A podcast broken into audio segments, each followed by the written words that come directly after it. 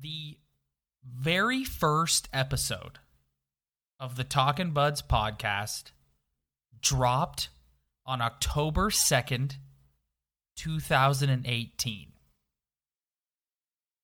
The reason why I bring that up tonight, Ryan, is because in the 22 months that we've been doing this show, I don't think I've ever been more fired up to do an episode than I am right now.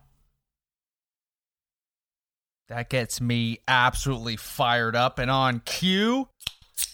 PBR. Yeah, baby. Let's go. So when we were teeing up this um postseason, one one of the things we continuously talked about is if the Leafs get eliminated, this city is gonna go crazy. It's gonna be Leafs Nation dialed up to 100 like nothing we've ever seen before. And that's exactly what has happened since sunday night. And ryan i don't know about you. I've been on this roller coaster ride with everyone. I have thought about this team up down and sideways all aspects. The stars the front office the depth the defense the goaltending. You name it i've thought about it and I've been upset.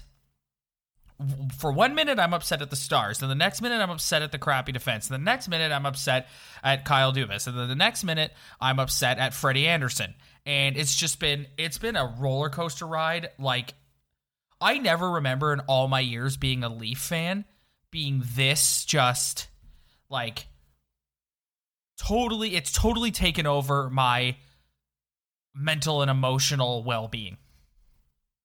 This is the conversation I did not want to have. This is why I didn't want them to get dusted early, is because this has been the conversation forever.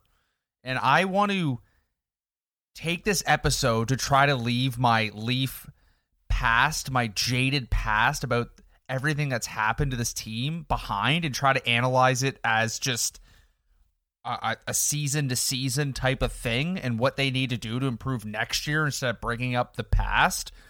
But it's really hard when they get dusted early and it's every year it's just a conversation about a, a, gm or a coach that needs to be fired or an owner or a player and it's we're back again and it's like when they almost lose or when they do lose i just i get so i almost just want to like just cl- i didn't listen to the any radio the next day i did not want to hear anybody talk about it i didn't want to hear a thing i needed a whole day just to digest it and after Dubas's comments, it's it's kind of I think I'm ready to finally release the takes. So, we're going to talk about the 2019 2020 season holistically, and we're going to talk about the roster. Um, for the bulk of that season, there were some tweaks along the way, like the Kyle Clifford edition, Jack Campbell, but the, we all know who we're going to talk about um, on this episode. But there is no better place to start, Ryan, than with the general manager of this team, one Kyle Dubas. Yesterday, well, yesterday, Kyle Dubas, Brendan Shanahan, and Sheldon Keefe all got on a Zoom call to field questions from the media about the season that had just come to a close. If you haven't seen this, I highly recommend watching it. It is on YouTube. It's 52 minutes long. Ryan, yesterday was the first day where I started feeling concerned about Kyle Dubas as the general manager of the Toronto Maple Leafs. Why is why what about that long, long 52 minutes? That that's a that's an episode. It is an episode. What yeah, what happened in that to make you feel concerned? So, one thing we've learned about Kyle Dubas, especially since he's become the GM of the Maple Leafs, is he's a player's GM. He's going to protect his guys. And one thing that I've always thought he has done a really good job of is sort of riding the the the wave, if you will, straddling the line of defending his guys, but also um, being courteous to the media and being a, a professional with to the media and the fans, and like hearing out like fielding questions, how no matter how challenging they may be, or like a take from a fan that no matter how outlandish, like just being like a pro. I do not think he had his best outing yesterday. I thought he came off snarky. I thought he came off arrogant. And I thought he came out off just flat out embarrassing.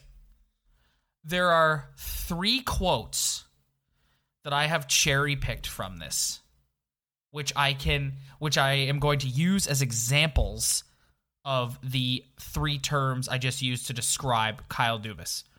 Would you like to hear them? Yeah, and before you you you go on, I just think it was just outright defensive. Yes. Like just defensive. You know what happens when someone's extremely defensive? They're feeling the pressure. They feel some guilt Yes. and some pressure and some and just feel the need to say what they need to say to get people off their back. I thought Yeah, I just thought he he he didn't come off very well yesterday. I thought yeah, he came off defensive and he came off like like an idiot. Like that's that's Yeah. that's I don't know what what other way to say it. Like I was All right, let, let let's hear the quotes. Okay. Let's see what you got here. Okay, so anyone who's followed the Leafs on social media since Sunday night, and quite frankly, since game one of the series, actually, no, quite frankly, since last offseason when he was in contract negotiations, is well aware of the amount of heat Mitch Marner has been taking. Us on this show have gone after Marner a couple of times for performances. And why why is that, Ryan? The the contract. Exactly. I'd say um ever since he signed the contract, I'd say 80% contract, like 20% just flat out the guy's talented enough to be that good, but I'd say the contract. Exactly. So Kyle Dubas was asked about Mitch Marner yesterday, and one of the terms I used to describe him earlier was snarky. So this is my example of that. He says, quote, I don't get the criticism of Mitch Marner one bit. I really struggle with it. He's a guy that plays his ass off every night, has got tremendous skill, tremendous intensity, plays every situation for us, makes a ton of plays, and everything he does wrong, people jump all over him about it. I don't know how or why it's that way. It's among the most idiotic things I see done here. Now, let me remind you that Dubas said this not very long after Marner himself said he was, quote, not engaged at all during game one of the series. Yeah, I think when Marner said not engaged at all, I think people took that a little out of context. What what I got out of it was he wasn't saying he wasn't into the game. I just think he meant I was just so bad that I could have been more engaged with the physical play. I don't think he was like I wasn't engaged. I think people took that a little out of context. It doesn't sound good hearing a guy who makes that much money, is supposed to be that important to your team at a playoff series, say that. But I took it as like I was awful and I was not engaged and I should have been more engaged like in the physical play and like shift by shift. Your thoughts on Dubas's remarks? But like Kyle Dubas, man, like do you realize there's no one to blame but yourself, Yeah, thank you. buddy? Like what is he what why do you think he gets so much criticism? Yeah.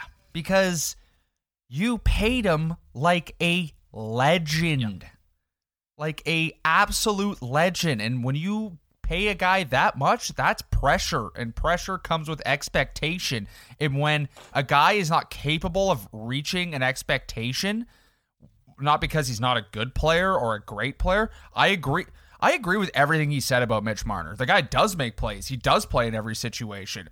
He does have the puck a lot. He he does back check. Like I agree with everything he said.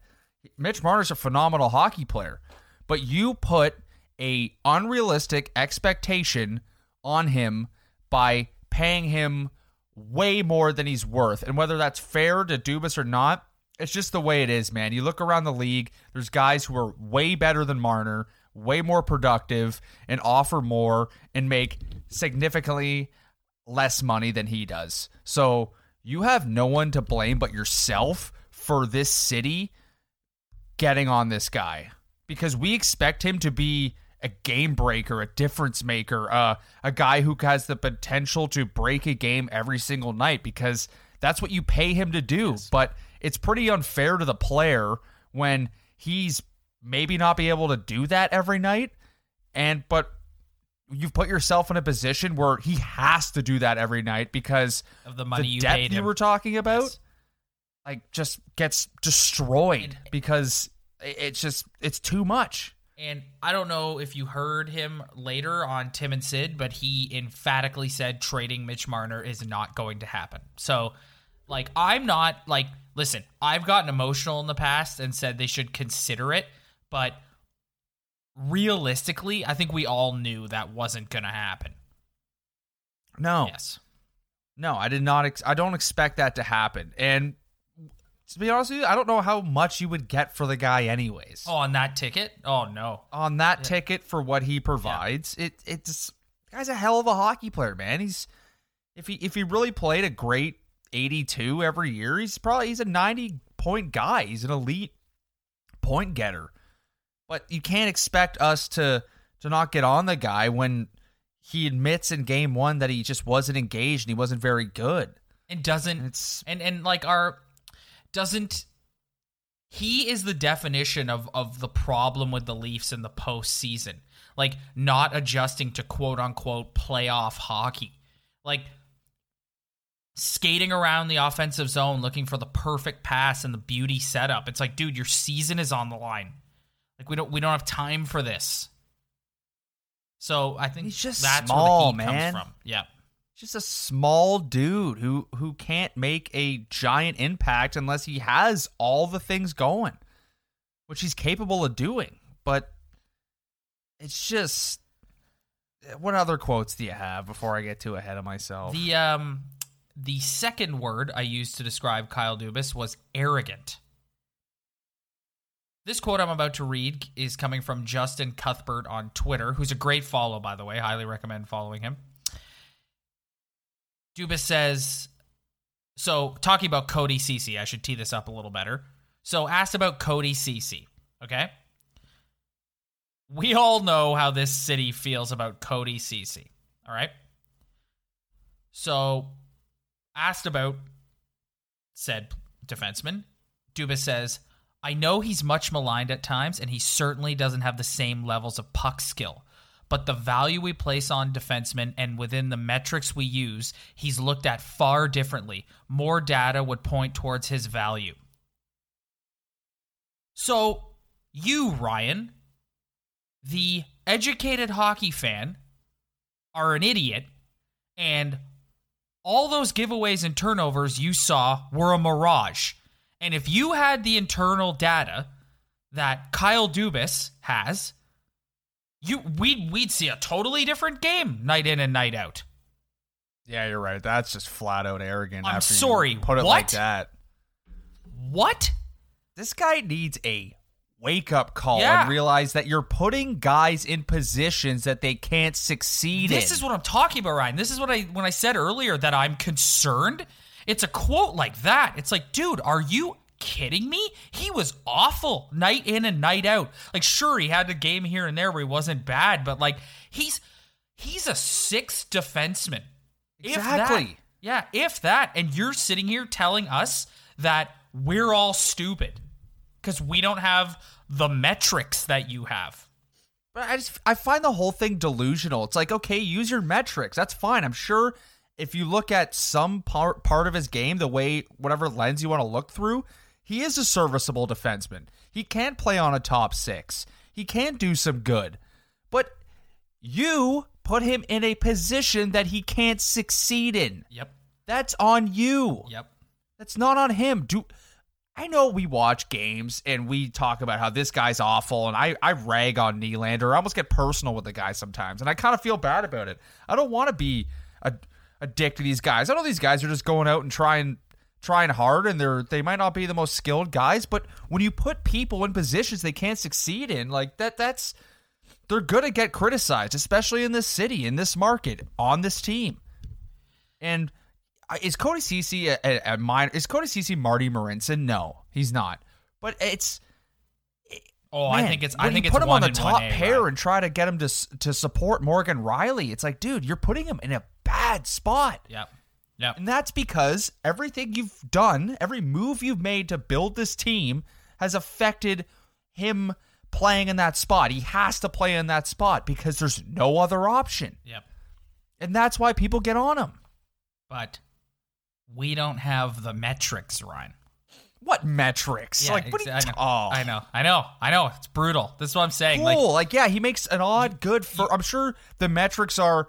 He backs up well when the puck's dumped in. Like, what metrics, man? You- like, what are you talking about? you basically insulted your fan base yesterday with that comment. You basically said that anyone who watches the games and doesn't like Cody Ceci as a hockey player, you're an idiot because you don't have the chart that I have on my iPad here that says he actually is a good player. I think everything. These two quotes so far. I think. Well, my fi- What don't worry, the third one coming up is my is all right, go one. just go for that one then. Let's not get too deep. I want to hear this one now. So this is a short one. The third term I used to describe Kyle Dubas yesterday embarrassing. With respect to Tyson Barrie having one of the worst seasons in Maple Leaf history, he says, quote, the lesson I take from that is better aiding players with their adjustment into the organization.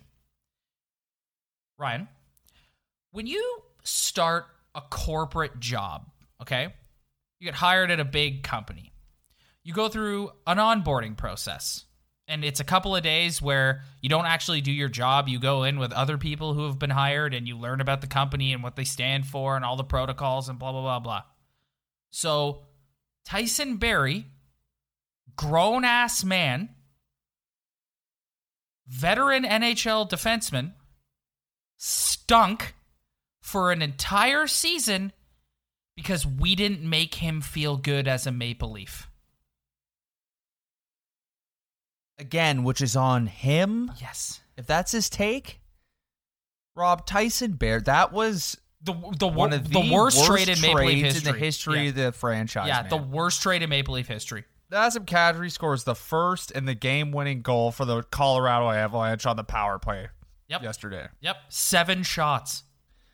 And I know Nazem got tossed out for two straight series, but man, like you got to look back on that and like I don't even know what to say. Like that's just It's it's the worst. It's the worst trade. man. Yeah, yeah. It's the worst trade in Leaf history. Like like by far. And so I think go ahead. no, go ahead. So here's what I here's what I want everyone to take from these three quotes. And there's a reason why I chose these these three specifically. This is proof that Kyle Dubas is getting upset and reading what is being said about him on social media and in the actual media online. And that's concerning to me. You can't do that. You can't. That's why he came in to this thing yesterday so defensive because he is following and is aware of what everyone is saying about him and his team. And he's getting upset and having a little wham wham about it.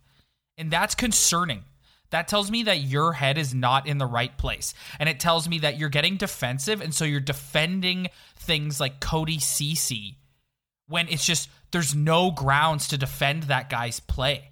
Like the, there's I don't understand how you can watch that guy night in and night out and then turn around and tell me that I don't have proper metrics. So to me, that response tells me that you all you're interested in here is defending decisions you've made. Same thing with the Tyson Barrie uh, quote.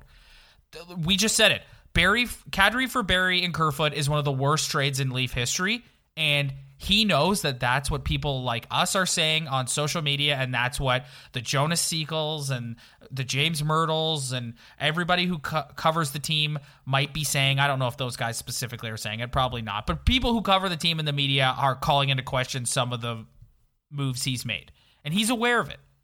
So to me, that's concerning. I feel like your job in that position is you can't be over emotional. You can't be a fan, okay? Like we can uh, watch a game and we come on off like the last episode we had. I I re-listened to it. I sounded like an idiot because I was just so pissed that they lost that game and I was kind of at a loss for words. I couldn't believe that they lost. And when you're a general manager in this league, you can't be like that. You can't be over emotional either on a good side or a bad side. Do I want if I'm going to have an honest conversation with Kyle Dubas, does he need to go into that press conference and and go the complete opposite way and be like, "Oh, this team like the sky's falling, this Oh, team's yeah, no. awful." Like, no, he needs to have some optimism. Exactly. I get it. Exactly. And dude, I don't think anyone expected him to get on there yesterday and go, "This team sucks. We've got to trade one of the core. We've got to do something." Like no one expected him to do that, like to run anyone over with the bus. Okay, but Yeah. but he's well, there's nothing wrong with coming out and saying we need to make some changes. This isn't good enough, right? But he didn't do that, man. He didn't. Like he doubled down on their philosophy and said, "We believe in what we're doing." And all he did was point to inconsistency. And it's like the team is inconsistent because your That's a defense huge is awful. problem. yeah. That's not just a oh, if we fix the inconsistencies, that's a huge problem. Yeah. And your team is That's one of the biggest problems a team could have. Exactly. Your blue line is awful. Like you, like I, I, I don't know what to tell you, man.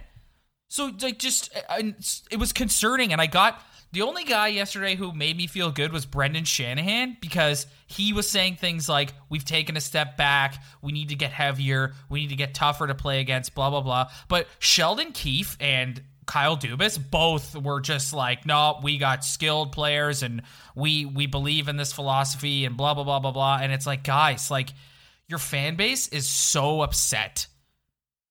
Like this Yeah, is the time. where- This is a Yeah. this is a failure. yes, it is a failure. And it, It's it's been a failure. This core has been a failure. yes, yes, There's no two ways about it. There's no hopping around it. I you can look at the metrics all you want, and I'm sure if you look at um, any metric stat, offensive, defensive, you can make a case that this team could have won a round or two. They, they have the talent, they have the skill, but the fact of the matter is they have not, Yep. and it's a failure. Yep. And I would love, oh, I would love to just lock Brendan Shanahan in a room and just inject him with truth serum and be like, let's go, let's Yeah. talk. Yeah. Yeah. Let sh- lay all the cards on the table because I want to know how you feel and if you regret any decision you made in the past because I, I just I, I I don't know what they're good like the Kyle Dubas needs to wake up, look himself in the mirror, and be like, I can look at all the stats I want. Fact of the matter is, if you compare my defense core to any other top team's defense core in this league, it's not even close. Like it's it's not even close. Exactly. And you can try to convince yourself that these guys do good things on the ice. And I'm sure if you nitpick, you, you can find some stuff. But the fact of the matter is, if you compare them to the Boston Bruins or the St. Louis Blues or even the Columbus Blue Jackets, the defense core is just flat out not talented enough. Yep. It is not. You cannot win a thing in this league until you address that situation. But your problem is that you screwed this team Yep. Every which way by destroying your salary cap, Yep. by paying guys way too much and falling in love with players. So you had to keep them here. And I love these guys too. Like uh, we drafted these guys, we were stoked, man. But you just you screwed it. He screwed it up. And now he's going to point out everything he needs to point out to try to defend himself because he knows he's screwed. So That's the way I see it. Elliotte Friedman, I highly recommend everybody go and listen to the latest 31 Thoughts podcast. The first, like, 10, 15 minutes, they talk solely Leafs, and it's amazing. Elliotte Friedman said flat out that he thinks that if Dubas had his way, he would run it back next year with this same group. But then quotes Mike Tyson and says, Everyone has a plan until you get punched in the face. And the Leafs got punched in the face. And if they do run it back and if they do have another result like this, Dubas is gone. So he's in he's in a situation now where he he may not like it. He's got to do something, man, or he will he will not like cool. Run it back next year. Run it back next year with Justin Holl as your number three defenseman. Let me know how that works out for you. Um, yeah, come on, man. Yeah. Yeah. You gotta you gotta figure something out, but they just put themselves between a rock and a hard place. They can't go out and get anybody. They gotta just hope that they can find these entry level gems to play on the back end or fill out the depth on the forwards. Well, he and he was asked yesterday about like, do you think it's like feasible to win a championship with forty million dollars committed in four guys? And that was another thing he got a little testy about and doubled no, down. it's and not was like, possible. yes, it yeah, hasn't been proven. What I know. If he says yes, that is just complete bullshit to me because this guy. What evidence is there that that works? There's none. Nope. There's zero. Nope. There's no precedent whatsoever for that. Yep. So yeah, Zero. Take a look at the other teams currently playing right now. I just don't get. I, I look at the teams playing right now, and I, I'm looking at their rosters, and I, I don't want to attack any player personally here, but I don't understand why you needed to pay William Nylander seven million dollars to play on your hockey team. What a waste of money! But this Like, is what a just complete waste. But this Like, is what, this is what we're we're learning about him, Ryan. Is and this is what I, I another part that I'm finding concerning is he's he's a play he wants to be liked by everybody. He wants to be everybody's best buddy. No, he He's- wants to be Billy Beane. Yeah, That's what he wants to yes, do. Yes, He yes, wants to have. He wants to be Moneyball, but in hockey. He Yes. wants to be Billy Beane. yes. That's what he wants to do. He and do- it- guess what, buddy? It doesn't work in this league. You're in the wrong league. Yes. Yes. It's not going to work. yes. It hasn't worked. Yes. And I know for a fact if you run it back, it's not going to work again. And Brendan Shanahan better step in, man. Yep. He better because this is not good. And I even if he does step in, I, I just don't under, don't see what they could possibly do. They're gonna have to make a huge move. Yes, I know. That's the only way they could upgrade what they need to upgrade is to make a huge move. Well, let's let's get into talking about that now. We talked about Dubas enough. So just just as a closing note on Kyle Dubas, I did find his demeanor and answers concerning yesterday, but I do think he was emotional and I think he was trying to defend his players. So I think to Elliotte Friedman's point, he knows something's got to change and they have to find a way to make it happen. He's got to find a way to make it happen. The cap is not moving at all.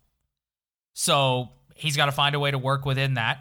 He kept saying yesterday that their cap situation is not as bad as everyone thinks it is. And it's like, okay, whatever you say, bro. Yeah, okay, bud. Yeah. Yeah. All right. So Just just tie up all your money in all the guys who play the exact same game.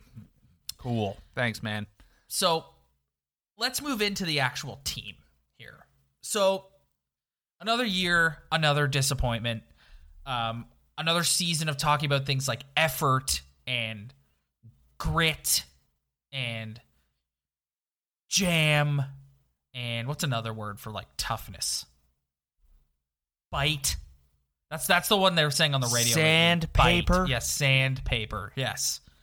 So a couple of things I want to talk about here.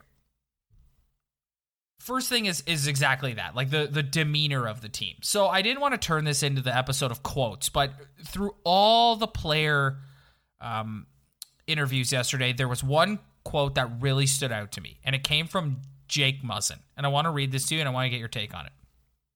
He says, "quote If we're not learning from this, we're really losing." I hope guys understand that we've got to dig into the next level and that'll bring this team further along. The will to win has to burn a little hotter. Once we find that, we'll be dangerous. What's your take on Again, in theory, nice little quote. Good little quote that can get you feeling better and more optimistic. I I just I don't think they might learn from this, but I just don't think they are a group that can can succeed. I just think they're too I I like Do not think I didn't want to come that- on this episode and be repetitive. I feel like I'm repetitive a lot with the way I speak about them in terms of they have too many skilled guys, but the fa- it's the it's the fact of the matter. Like that's what it is, man. I'm watching Marner and I'm watching Nylander out there. Two incredibly skilled hockey players who can score a lot of points and add a lot of scoring depth and, and do some stuff for your team. But the fact of the matter is that on a successful hockey team in 2020 in the National Hockey League, you need some diversity. You need some different type of players. Why did we have to fall in love with two guys who are not physical, who cannot bring anything else to the game other than their goal scoring ability? Actually, no, I'll, I'll cut Marner break. At least he's on the PK, but like I'm watching William Nylander out there. I'm like, this guy's a hell of a talent. Hell of a talent. I, I would like him too if I saw him skate around in practice and shoot some pucks. But I just I don't get why this guy has to fill out a roster spot with so much money just to, to give you some scoring that you already have.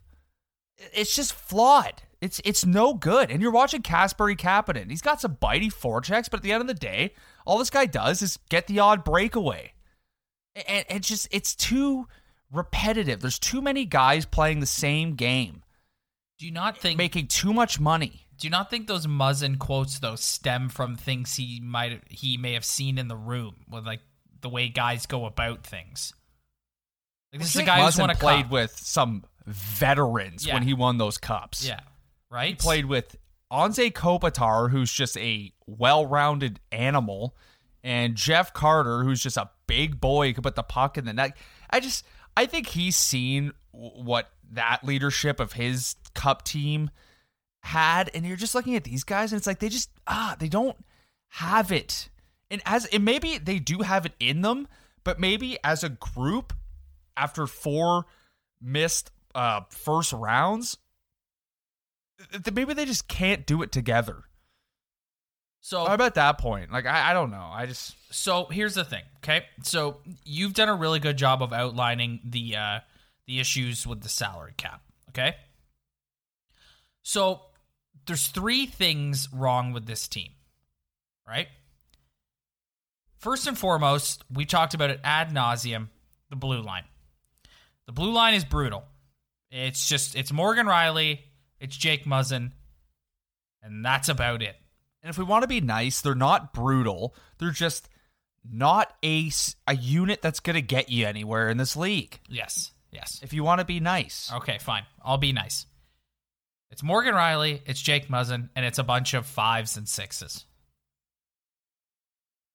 They need to fix the blue line. Now, because of their cap situation, it's got to be money in, money out. So you look at the core, okay? Auston Matthews is the franchise. He's not going anywhere. John Tavares was just named the captain of the team. And uh, quite honestly, at his age and at that ticket, I don't think anybody's going to take him. So, Auston Matthews and John Tavares aren't going anywhere. Kyle Dubas said on Tim and Sid yesterday that Mitch Marner's not going anywhere. So, that leaves one of the big four up front that you can potentially move to improve your blue line, to make a significant addition to your blue line. And I'm sorry, William Nylander fans, but uh, that's just the fact. Like, you, you may not like it, but I'm only saying this because, like, Dubas said yesterday, it's not happening with respect to trading Marner. So that leaves only one major asset left up front that you can move out to fix your blue line. Also, Ryan, I don't think trading Morgan Rielly is out of the picture. I- don't think I would I would look at every option at this point. Uh, yes, and so Every option. so that's the first point is they have to improve the blue line and to get a the, the type of defenseman they're hoping to get. They have to trade an asset, and right now all signs point to that asset being William Nylander. The second point I want to make is this farce that this team has such depth. We saw in game five when they loaded up the first line what happened to the rest of the lineup. Nothing. So it's time to look at moving your Andreas Johnssons, your Kasperi Kapanens, to see what you can get back for them. And do I think you're going to get some huge mega star back for them? No, of course not. But it's all about changing the DNA on this team. Yeah, yeah, hundred percent. And Ryan, I I'm going to throw something out at you right now and you're not going to like it, but I'm going to throw it at you. A huge mistake that Kyle Dubas made was he did not deal Kapanen and Johnsson last year. Kapanen and Johnsson's value was so much higher last year. But because we waited a year and re signed them because we had to have them back, Yeah, we fall in love with our players. Kasperi Kapanen has now been exposed as a guy who can't play in the top six. And Andreas Johnsson has now been exposed as a guy who can't stay healthy. So the time to look at potentially trading Zach Hyman is now.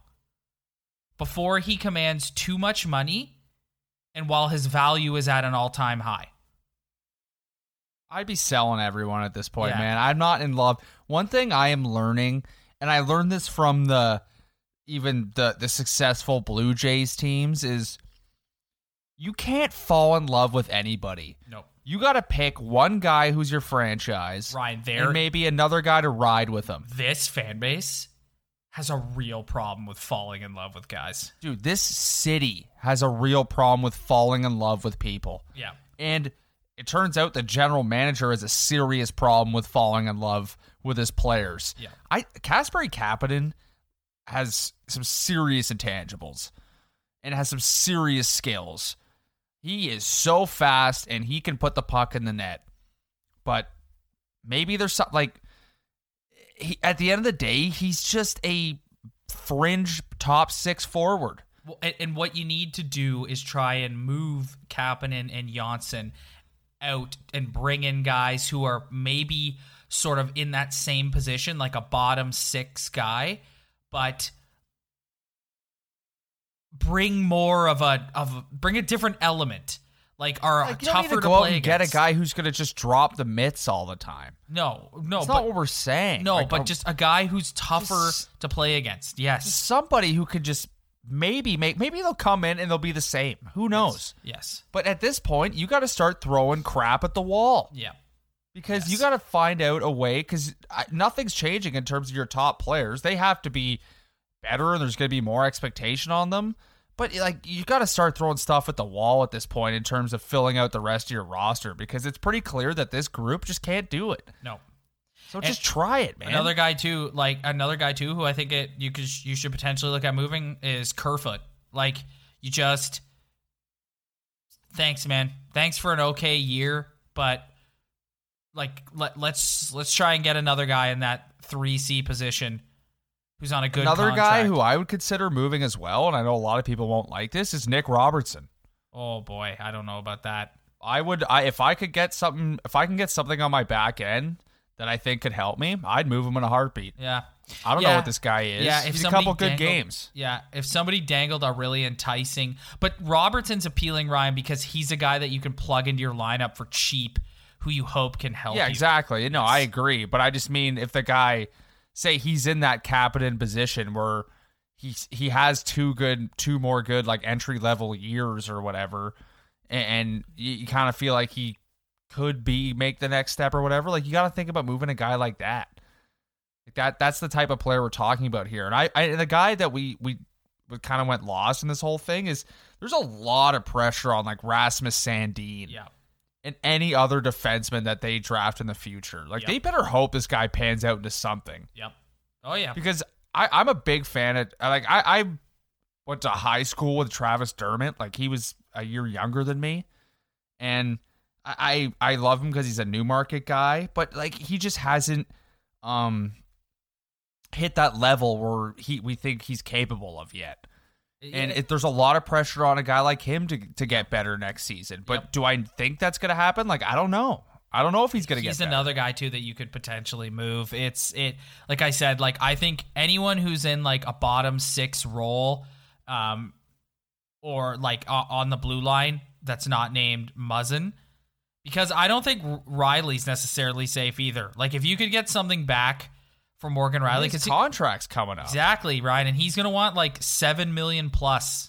So He's got a he's got a contract negotiation Yes, coming up. yes. So that that's a big decision. yes, exactly. You're gonna have to make a big commitment to him, or you're gonna have to see what else he could do. I don't. I just think that guy needs. But at the end of the day, like in my personal opinion, I just think he needs more support on the back end. Yes, yes. If you could get him an actual partner to play with. Well, but Ryan, no, what what are you talking about? He had a good partner. We don't have the metrics, right?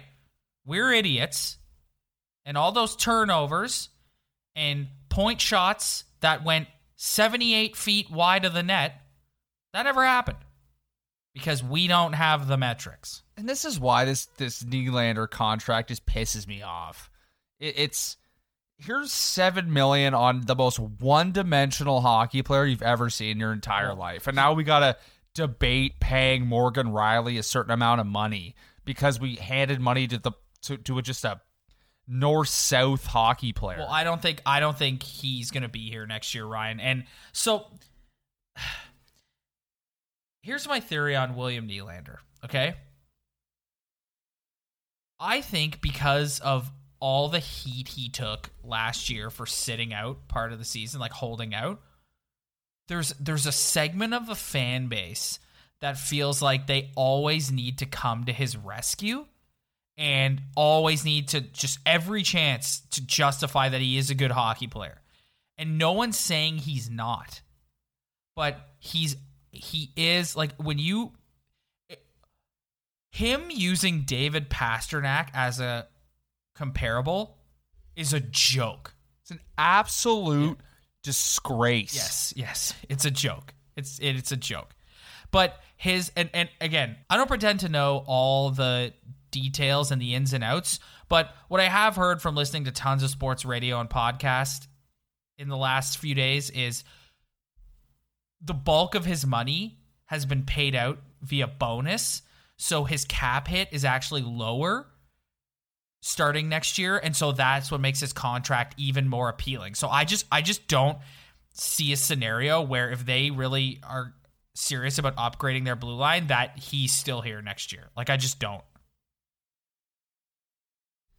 I know in a perfect world, like the, the perfect scenario would be trade Nylander for Seth Jones. Like I know that's not going to happen. everybody's dream, but uh, honestly, at this point, I, I think so low of him on this team as just a piece of this team, not as a hockey player, but a, a- as a piece on this team. I think so low of him that I'm just I'd be down just to get that cap hit off the books, and then that depth you were talking about earlier could potentially be added to because you'll have an extra whatever on the cap because I just I just you don't need him on this team. He's just a waste of of cap space to me.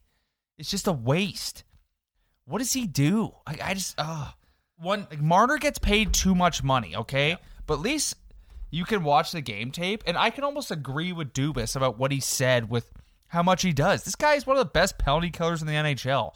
And a full season of good Marner hockey, he's going to be a pl- a 90 plus guy. well he's do Like he's this this like Nylander is just just the most one dimensional hockey player I've ever seen in my entire life. you hope all the heat he's taking too like motivates him to come back and just light it up.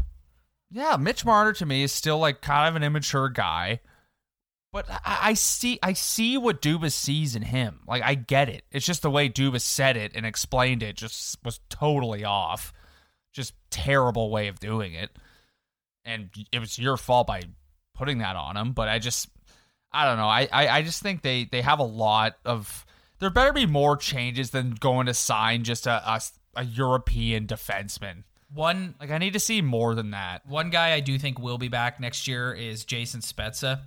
Um, I if he, he's all signs point to him being willing to sign another league minimum deal, and he was saying after um, the the game ended on Sunday, and then again yesterday that the fire still burns, and putting on like and just saying all the right stuff, like putting on this uniform is special to me. I love being a Toronto Maple Leaf, blah blah blah. And all you heard all year was that he was beloved by his teammates, and then he does the thing in Game Four where he drops the mitts, and like I I definitely see Jason Spezza coming back next year.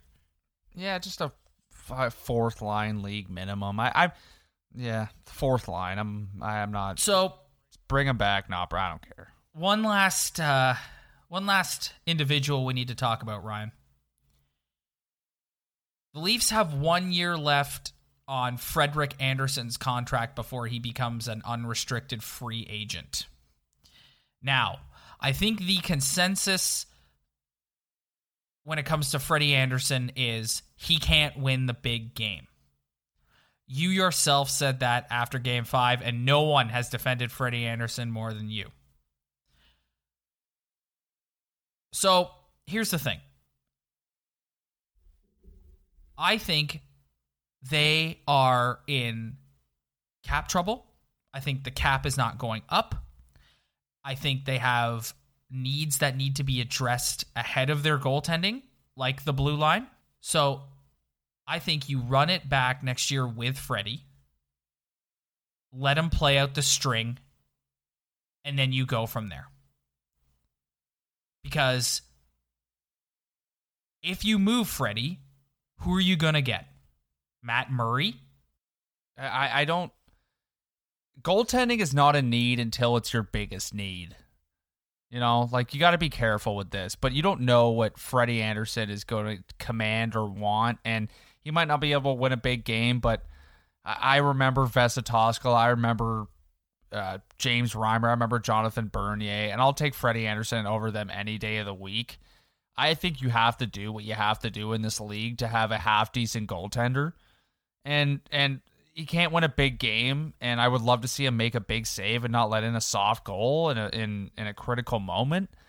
But I just that's a real tough one, man. Even if I was the general manager of this team, I would have a hard time uh, trying to evaluate this situation. I'm having a hard time right now as a fan trying to evaluate it. It's it's very tricky. I think because a- I know because they don't have any developed goaltenders. No. They don't have uh, the kid who's behind Lundqvist. I can't remember his name or or the Samsonov behind Holtby in Washington.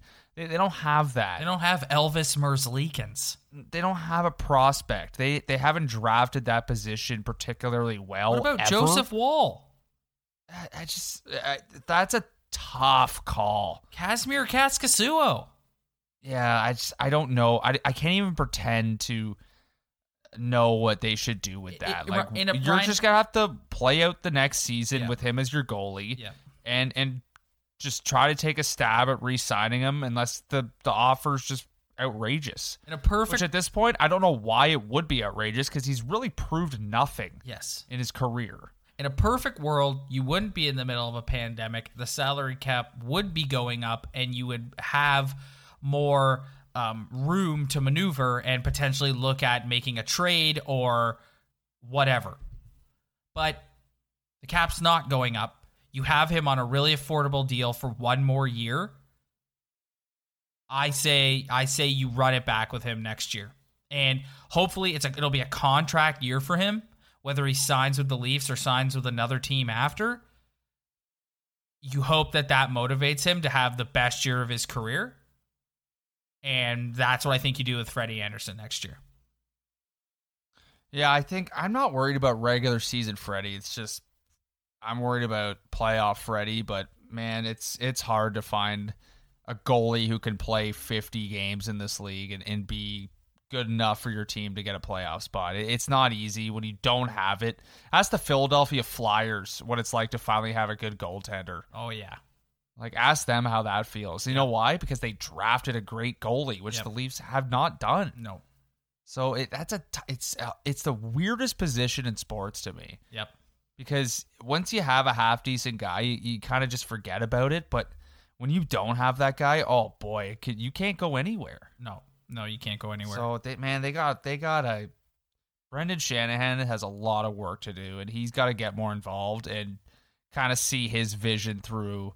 And, and I don't know. I I just I don't think Kyle Dubas will change any philosophy or whatever. I think he wants to be uh the hockey version of Moneyball, and I just don't. I don't. I don't know what he's going to do. well, if he wants to do that, then he enjoy your final year as general manager of the Toronto Maple Leafs. That's all I'm gonna say. Like if you if you get, I can't believe a year later we're having the same conversation. Well, this year's it they didn't even make the playoffs this year. When you think about it, I think this year was worse because they lo- they lost to a more beatable hockey team. yes, Like yes. they're they're a very good team. They they they just beat the Tampa Bay Lightning and they went a million overtimes with them the the other night. But uh, dude, like that's a beatable hockey team. If you're a really good team in this league, you can beat that hockey team. Bunch of a bunch of low no name dudes making all making less under six million. that play their role and um, buy into the system and get up for games and yeah, yeah. You, yeah. So I yeah. Tell me you saw the slow mo video online of the Leafs draft lottery ball do like a like a rim roll around and then fall out before the Rangers ball went up and won. No, I didn't see it. Somebody slowed it down and like zoomed in on it and literally it was like the reverse Kawhi Leonard. It was like it literally Wow. rolled around the rim and then fell down and the Rangers ball went up. I called that though. I've been telling people that he should go to the Rangers, that kid, and I'm happy. I'm happy he is. If Yeah. that's that's the biggest money Oh drawing man, team how in that how country. man how how stoked was he that he's not going to the Minnesota Wild or the Florida Panthers? And if they did rig that, I'm happy they rigged it because why wouldn't you want to send a good, the best prospect to your most profitable American team? Yep, hundred percent. especially in a league that has no fans. Well, Ryan, so ends the 2019-2020 Toronto Maple Leaf season, man. What a ride it was. I mean, we like think about all the things that happened since last October. And like not to mention the pause because of the pandemic and then resuming with this tournament and like it's just I can't believe like w- what a ride this has been. It's unbelievable. Yeah, it's it was. Yeah, but sadly, it all ends the same way. And as we sit here, like we still don't know when next season's gonna start. Like all all signs are pointing to like a December, January start. Like I've heard Bettman kick around the idea of the season kicking off with the Winter Classic, which would actually be kind of cool. Um, but yeah, we don't we we don't really know when next season is going to begin. Well, we're going to find out at some point. Yes, we are crazy, Hope crazy, crazy there's things are going to change. It's going to be a wild off season, and we'll we'll be around. I don't know if we're going to keep doing the uh, the episodes weekly. If there's massive leaf related news, we'll be sure to jump on and give our take on it as soon as we possibly can. But um, just want to say thanks to everybody for downloading and like thanks for sticking with us. It's it's awesome. Like we get a lot of great feedback on our Instagram and like I I really I really have fun doing this and like I just just want to say thanks to everyone who supports. Like it's it's it's a really fun thing to do. So thank you. Yeah, I wish the the postseason pines lasted a little bit longer. but- Yeah, I know. That's 2 years in a row we've been jobbed out of doing postseason pints. yeah. It's sad, man. Anyways, we will either see you when somebody gets traded or we will see you at the beginning of training camp ahead of next season. Thank you, everybody. See you then. Hey, listeners, I'm Christy. And I'm Melissa, and this is Buried Motives, where we dig deep into the details of some of the most gruesome Dirtbag Murderers. She said she enjoyed hurting things that can't fight back. And that is a disturbing view into the mind of a murderer and such a dirtbag. Yeah, that's not even strong enough words. This is totally a recipe for disaster. And not to justify whatever is going to happen, but you can totally understand and see how this would be in the works. If you were only to look at what she did later on and not know any of that history, she would appear like off the wall crazy. Oh, 100%. Because we're not even close to getting to the end yet. But you can just see this pattern and all this kind of stuff developing in her, which is what we're here for. We're digging deep. Join us each Thursday as we unearth the dirt bags that live among us. And the motives buried there. Hope you join us as we exhume the truth.